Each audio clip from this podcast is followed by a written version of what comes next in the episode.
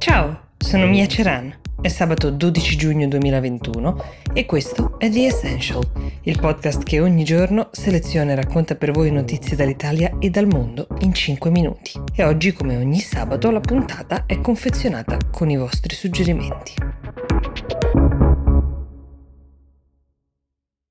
Parto dalla segnalazione dell'ascoltatore mm, Jacob Hilfiker che ci segnala che ha notato durante una visita in Svizzera dei manifesti per un referendum che si propone di fatto di liberare i cittadini dalle opprimenti misure di sicurezza che la pandemia ha imposto, la pandemia e i governi, ovviamente. Questo referendum si tiene questa domenica. Sono state raccolte ben 90.000 firme, non sono poche, di cittadini che ritengono che l'azione del governo sia limitante e che sperano di abolire una legge che è stata invece varata lo scorso settembre che, come accade in gran parte del mondo occidentale, permette ai governi di imporre norme di distanziamento, mascherine, eventuali chiusure di locali, eventuali lockdown, nonché lo stanziamento di fondi per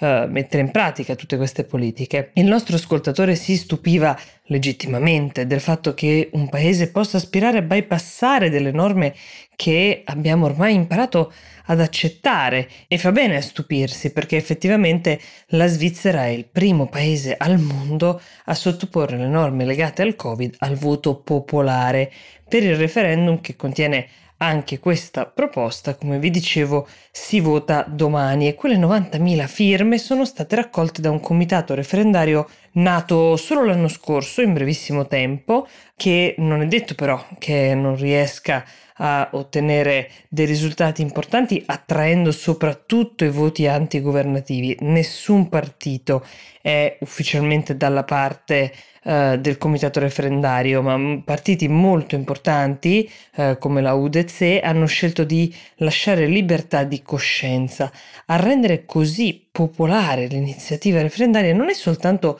l'intolleranza di alcune categorie particolarmente colpite, pensiamo ai ristoratori, ai tassisti, a chiunque sia stato uh, colpito economicamente dalle chiusure, ma anche un generale sentimento abbastanza diffuso che non vede di buon occhio i lauti finanziamenti che il governo sta stanziando per sostenere chi non sta lavorando, da molti è considerato un dispendio eccessivo. Torneremo da Jacob e da voi con il risultato del referendum, un risultato che peraltro potrebbe spianare anche la strada per casi analoghi in altri paesi. Andrea Zamboni invece ci chiede aggiornamenti su quel che sta accadendo con il dissidente russo Alexei Navalny,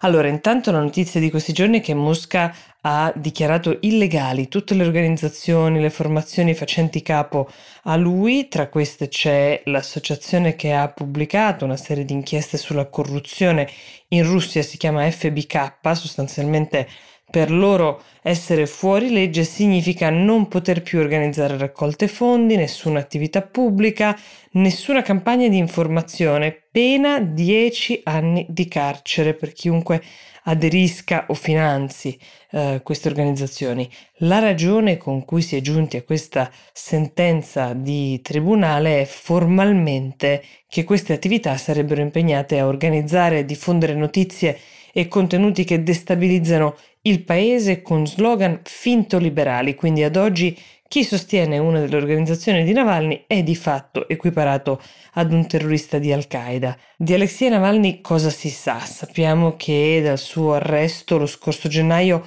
al rientro dalla Germania, dove è stato curato, ve lo ricorderete, per l'avvelenamento da Novichok, ha più volte rischiato di morire per lo sciopero della fame con cui sta protestando, soprattutto contro la condizione in cui è stato incarcerato, contro l'assenza di cure mediche adeguate per il suo stato di salute. Da allora non abbiamo più molte notizie e con quest'ultima novità c'è da aspettarsi che eh, potremo averne di nuove ancora più difficilmente.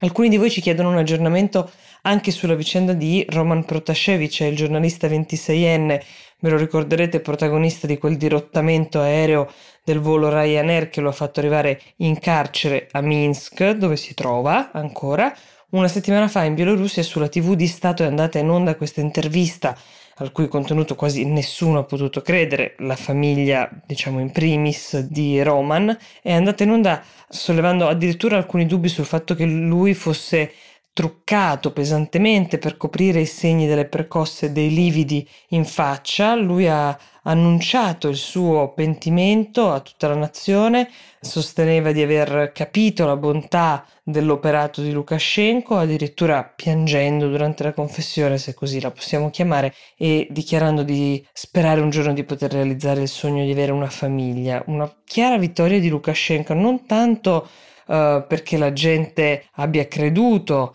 al ravvedimento del ragazzo, ma sicuramente perché il crollo di questo attivista e il suo visibile dolore mentre parla alla TV di Stato potrebbero funzionare, almeno questo Lukashenko spera, come monito per tutti coloro che continuano a tenere vive le proteste ancora adesso dopo molti mesi e, lo diciamo per dovere di cronaca, non sono pochi. The Essential per oggi si ferma qui, io vi auguro buon weekend e vi do appuntamento a lunedì.